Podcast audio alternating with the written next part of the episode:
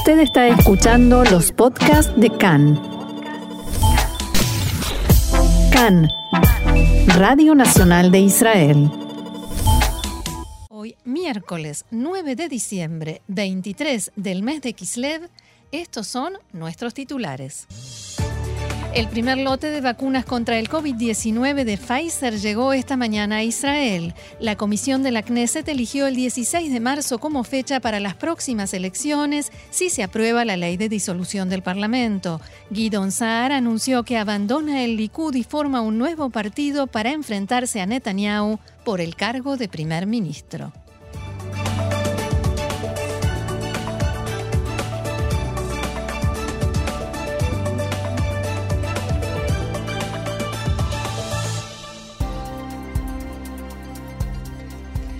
Vamos entonces al desarrollo de la información, Gaby. Gracias, Roxana. Empezamos como todos los días con los datos del coronavirus. El Ministerio de Salud informó que ayer se registraron 1.140 nuevos casos de coronavirus sobre un total de 69.778 pruebas realizadas.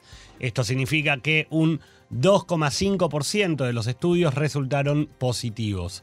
Además, el Ministerio informa que al día de hoy hay 14.298 pacientes con el virus activo, de los cuales 328 se encuentran en estado grave y de ellos deben ser asistidos con respirador 93 personas.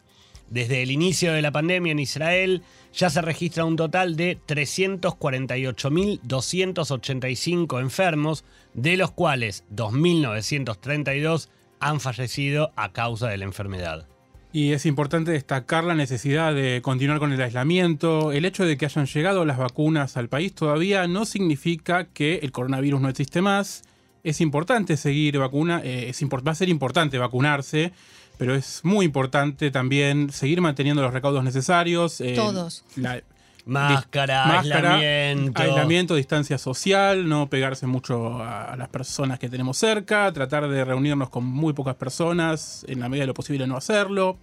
Todas esas cosas que ya creo que las sabemos todos de memoria, pero no siempre lo hacemos. Sí, pero que nunca están de más volver a repetirlas, ¿no? Porque sigue existiendo aquel que se cree un poco más vivo porque va sin la mascarilla. Y el hecho de que, aunque estemos vacunados, prontamente lo vamos a empezar a estar todos, esto hay que seguir manteniéndolo.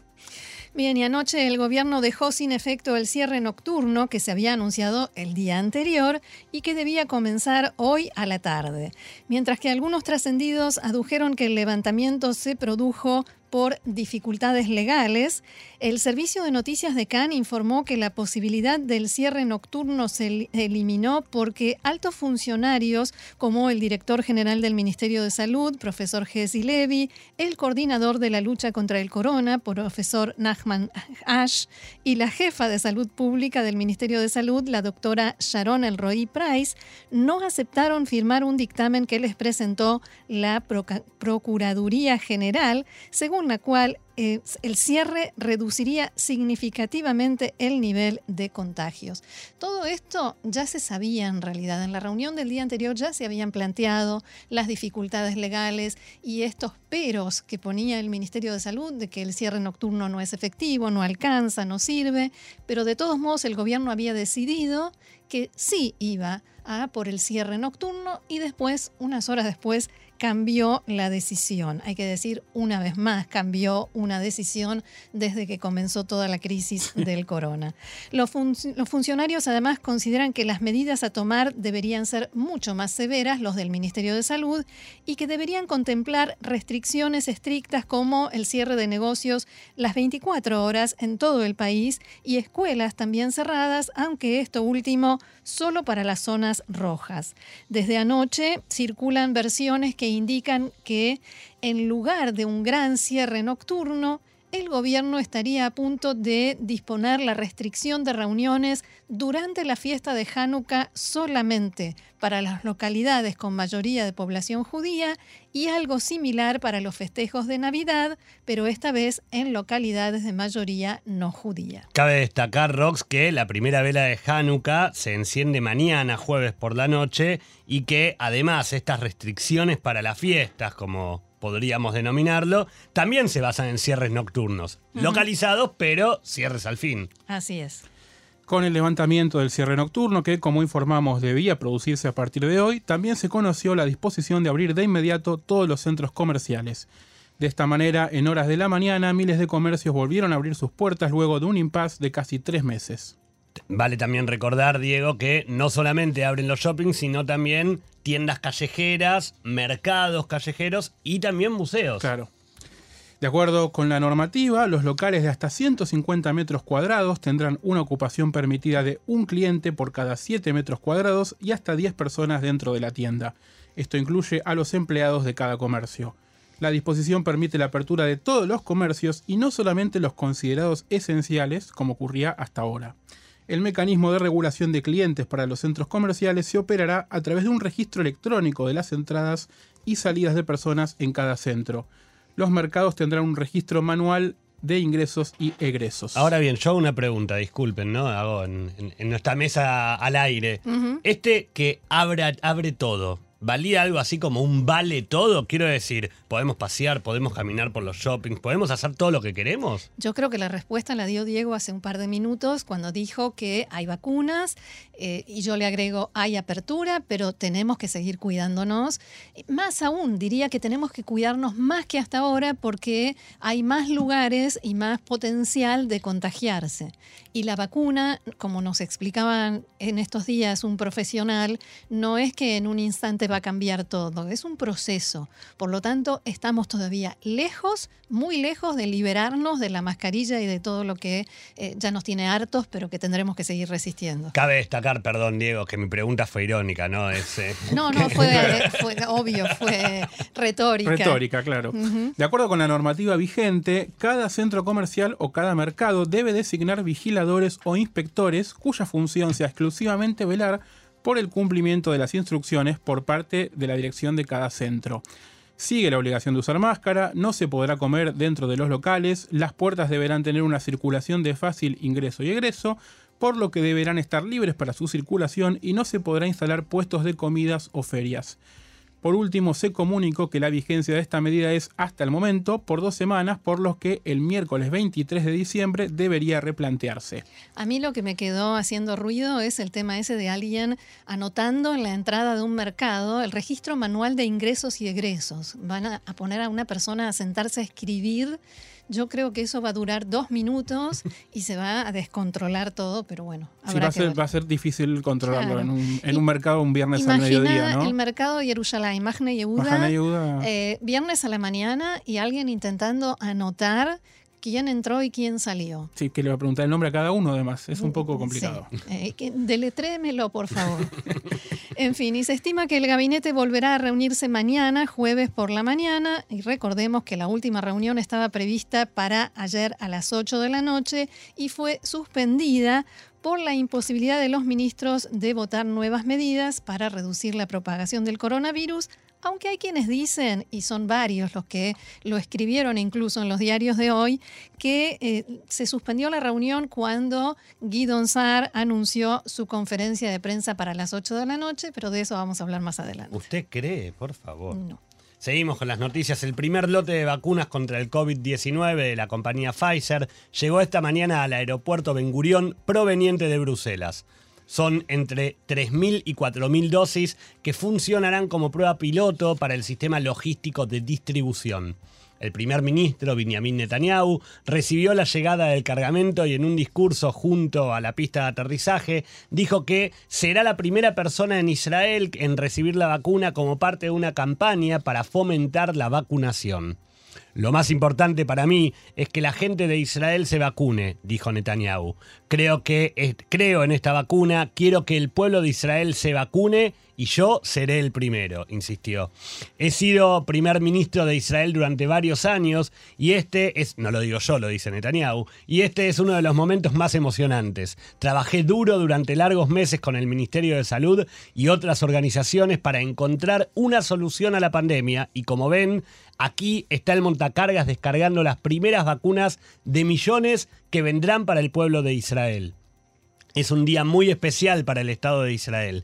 Vemos la luz al final del túnel. Mientras tanto, debemos seguir respetando las reglas sobre el uso de máscaras, sobre el lavado de manos y sobre la distancia social, pero el final está a la vista. Y más allá de política y de comentarios cínicos o irónicos, sí que es emocionante el pensar que estamos más cerca de algo que va a ayudar a salvar vidas. Así es. Y que ojalá hubiese estado antes, pero ya se ve la luz y ya se ve el momento en que se empiecen a evitar muertes que lamentablemente hasta ahora no se pudieron evitar. Hay que destacar de todas maneras que los plazos son no son lógicos, de hecho, son más rápidos que los de cualquier vacuna de la historia. Nunca una vacuna a este nivel se aprobó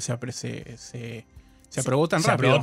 Sí. Pero también la tecnología y el desarrollo, digamos, está a otro nivel. Sí, por supuesto, este todo el mundo ha trabajado. La globalización, muchos elementos que ayudaron a que esto se defina tan rápido. Y esto tiene un poco que ver, lo decíamos ayer cuando leímos la noticia acerca de la llegada del comienzo de la vacunación en el Reino Unido. Y también hace un par de semanas hablábamos acerca de lo emotivo que va a ser también el poder volver a abrazarnos, poder a sonreír, ver las sonrisas de la gente. Tal vez soy el romántico de la mesa, pero digo, no. Qué importante que es, ¿no? ¿Cuánto tiempo hace que no podemos abrazar a los que queremos? Así es. Según reportes del Ministerio de Salud, comunicó a las mutuales de salud o Cupot Jolim que el 20 de diciembre es la fecha objetivo en la que se espera poder comenzar a vacunar a los israelíes contra el COVID-19. De todas maneras, destaquemos que no es definitiva la fecha, es el objetivo que se están planteando. Se ha establecido ya un Centro Nacional de Almacenamiento y Distribución de Vacunas en la región del Negev, donde se almacenarán las millones de dosis que Israel ordenó y posteriormente se distribuirán a todo el país. El martes por la noche, el primer ministro Netanyahu habló con el director ejecutivo de Pfizer, Albert Bourla, y le agradeció la ayuda para asegurar la vacuna y para llegar a un acuerdo sobre suministros adicionales. Netanyahu anunció el mes pasado que Israel había firmado un acuerdo con Pfizer para comprar 8 millones de dosis, suficientes para vacunar a 4 millones de israelíes. La semana pasada se informó que Israel iba a recibir hasta 4 millones de dosis a finales de este mismo mes. La Administración de Medicamentos y Alimentos de los Estados Unidos revisará los datos de ensayo de Pfizer a finales de esta semana. Si esta entidad aprueba el uso de la vacuna, se espera que los funcionarios israelíes den su visto bueno para comenzar con la aplicación. Bien, y seguimos adelante. Ahora sí, política. La comisión de la Knesset, la que está preparando la ley de disolución del Parlamento para que sea votada en primera y segunda lecturas, sometió a votación esta mañana la fecha propuesta para las próximas elecciones y definió el 16 de marzo. El legislador Shlomo Kari del Likud dijo en este marco que hay que llamar a las cosas por su nombre. Abro comillas, esta es una votación contra el país y de apoyo a la lista árabe. En lo que parece ser la noticia del día, el ahora ex legislador Gidon Sa'ar presentó en la mañana de hoy su renuncia al cargo ante el presidente de la Knesset, Yair Levin. Sa'ar dijo que piensa regresar a la Knesset número 24 encabezando una gran fuerza política que reemplazará a Netanyahu.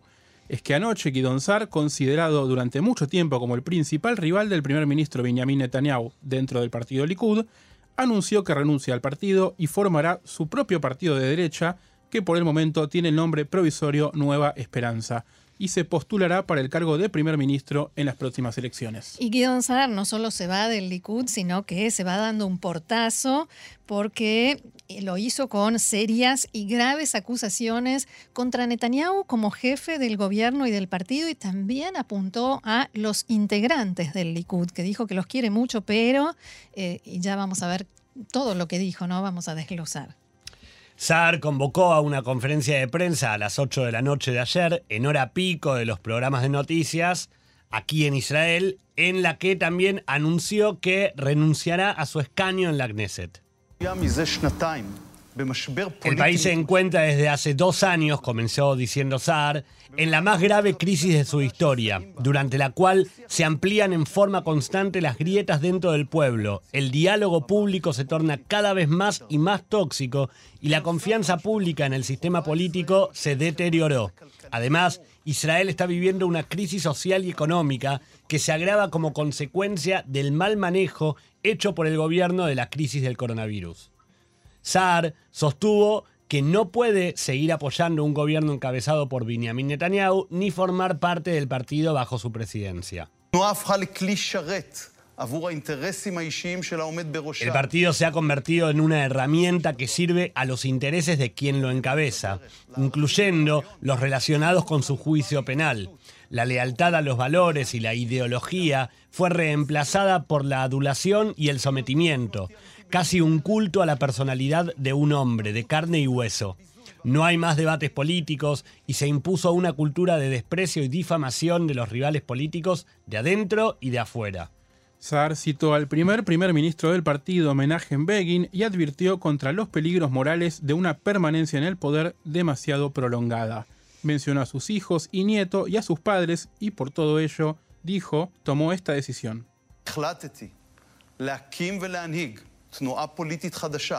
He decidido formar y liderar un nuevo movimiento político en cuyo nombre presentaré mi candidatura en las próximas elecciones frente a Netanyahu para el cargo de primer ministro, para reemplazarlo. Mencionó que su padre llegó desde Argentina, siendo muy joven, solo, que sirvió en el ejército, que fue médico. O sea, mencionó sus orígenes y a mí eso me gustó. Y el guiño, más allá de la política, ¿no? El guiño hacia el otro lado también, porque el padre de Sa'ar fue famoso por haber sido médico de Ben-Gurion. Médico personal de Ben-Gurion, así es. Sa'ar reconoció que es consciente de que es posible que su decisión provoque la inminente disolución del Parlamento y el retraso de las próximas elecciones. Muchos analistas políticos coinciden en que la actual coalición Likud, Azul y Blanco podría inclinarse más hacia llegar a un nuevo acuerdo, tratar de arreglar las cosas y seguir adelante a la luz de la amenaza electoral que representa el anuncio de Sa'ar. Ahora, Roxana, me pregunto, ¿puede realmente este anuncio hacer que se retrasen las elecciones o incluso que no se adelanten? Bueno, aquí todo es muy dinámico. Esta mañana se decía que sí, que lo más probable es que ahora Netanyahu quiera, debido al potencial electoral que presenta Sa'ar, viene con mucho potencial, Netanyahu podría querer postergar todo por 3 años, dejarlo que se enfríe, que pase este momento, este efecto del impacto del anuncio y pierda fuerza, pero para eso debería... Hay varios inconvenientes. El primero es que debería reformar una ley fundamental, la ley básica del gobierno, y para eso necesita una mayoría especial en la Knesset. Pero además, fuentes del Likud ya están diciendo que a pesar de lo que pasa con Gidon Sa'ar, es muy difícil que puedan volver a ponerse de acuerdo, a arreglar algo con Azul y Blanco, que las diferencias son demasiado grandes, y al mismo tiempo está la comisión de la Knesset, que sigue avanzando y que ya incluso tiene una fecha y parece ya imparable.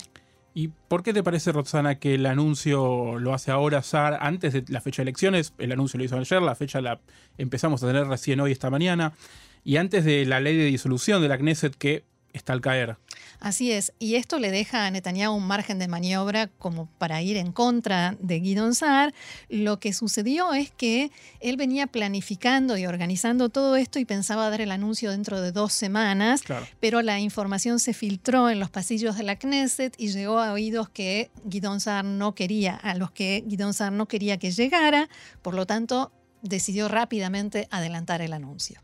O sea que la relación entre Sa'ar y Netanyahu es mucho más que una rivalidad político-partidaria. Muchísimo más. Es sobre todo una rivalidad entre las familias Sa'ar y Netanyahu. Hay un fuerte enfrentamiento, especialmente desde hace 6 años y medio, cuando Gidon Sa'ar impulsó contra viento y marea la elección, el nombramiento de Rubén Rivlin como presidente de la nación en la segunda vuelta, logrando convencer al partido Yas, al partido ultraortodoxo, de que le dieran su voto a Rivlin, contrariamente al deseo de Netanyahu, que intentó por todos los medios que Rivlin no fuera elegido presidente. Incluso los acusó en varias oportunidades de conspiraciones conjuntas para derrocarlo, para sacarlo de su puesto. Está claro entonces que el trato que recibió Sa'ar de parte de Netanyahu, que lo dejó afuera de todos los centros de poder, lo dejó afuera de los ministerios, lo dejó afuera de toda influencia, tuvo bastante que ver con toda esta decisión. ¿Cuáles te parecen, Roxana, vos, que son los objetivos que se plantea Sa'ar con esta movida? Bueno, allegados a Gidon Sa'ar están diciendo en las últimas horas que él tiene varios objetivos muy claros. El primero, y sin duda alguna, es sacar a Netanyahu del puesto de primer ministro. Evitar que Netanyahu logre la aprobación de la ley francesa, esa ley que anularía la investigación como rige en Francia contra todo primer ministro, y todo ese tipo de leyes, impedir el despido o la expulsión del cargo del asesor letrado del gobierno Avichai Mandelblit, impedir, como fueron citadas las fuentes, la pulverización del sistema judicial, de la policía, de todas las instituciones que cuidan el cumplimiento de la ley. Pero además, Gidon Sa'ar se propone ser una alternativa para los miembros del Likud, los Likudnikim de derecha, los que votan por ideología, que como él se oponen a estas medidas de Netanyahu o piensan que ya es tiempo de un cambio, cada uno por sus razones, ya no quieren que Netanyahu siga, pero sí quieren seguir dentro del Likud. Y también otro objetivo de Sa'ar es desafiar a Netanyahu, pero desde la derecha. Claro. La izquierda hasta ahora no pudo sacarlo del lugar, desafiarlo desde la derecha con temas como la anexión, las negociaciones con los palestinos, Eretz Israel Ashlemá, la tierra de Israel completa. O sea que tampoco es una buena noticia para Bennett. Por supuesto que no, de ninguna manera, y no solamente porque los dos apuntan en líneas generales más o menos al mismo público, sino, y va a ser muy interesante ver qué pasa en las primeras encuestas que se hagan después de este anuncio de Sa'ar, pero además Gidon Sa'ar se le adelantó a Bennett, que todavía no dijo claramente yo quiero ser candidato a primer ministro y desafiar a Netanyahu. Tuvo zigzag, hubo un anuncio que después desmintió, y tampoco dijo claramente ¿qué piensa hacer con sus mandatos después de las elecciones? Si se los va a dar a Netanyahu o se los va a dar a la oposición, algo que Sa'ar sí dijo muy claramente ayer: yo no voy a compartir un gobierno con Netanyahu ni puedo seguir formando parte del partido que él preside. Desde anoche, cuando se anunció la conferencia de prensa de Sa'ar y mucho más después de esta conferencia, se viene especulando con los nombres, quién lo acompañará, quién formará parte de este nuevo partido. En las últimas horas toma cada vez más fuerza la estimación de que los legisladores Yoaz Händel y Zvi Hauser se incorporarán hoy mismo a la lista que está conformando Gidon Sa'ar. Así lo dijeron a Kan, allegados a los dos legisladores que forman la bancada del Jerez en la Knesset actual. El presidente de la Comisión de Asuntos Exteriores y Defensa, el legislador Zvi Hauser, felicitó hoy a Sa'ar al comienzo de la reunión de la comisión. Hauser dijo que conoce a Sa'ar desde hace tan solo 37 años y, citándolo a Hauser, puedo testificar que en todo lo relacionado con los asentamientos en Judea y Samaria no hay otro integrante de la comisión que conozca más a fondo los desafíos de este tema. Felicitaciones y mucha suerte en este nuevo camino. Tengo una sensación muy fuerte de que nuestros caminos se cruzarán más adelante, concluyó Hauser. Volviendo a las especulaciones sobre quién se irá con Sa'ar, se pudo saber que mantuvo conversaciones con el ex comandante en jefe del ejército, Gadi Eisenkot, que todavía no decidió si va a entrar a la actividad política. Hace 2 días, Gidon Sa'ar se reunió con el intendente de Ramat Gan, Carmel llama Cohen, y le ofreció el 4º lugar en la nueva lista. Además, mantuvo encuentros con Ifat Zayabitón y se dice que la legisladora aún no tomó una decisión. Y también se habla de la posible incorporación de Moshe Ya'alon, que estaba con amagos de separarse de Yair Lapid.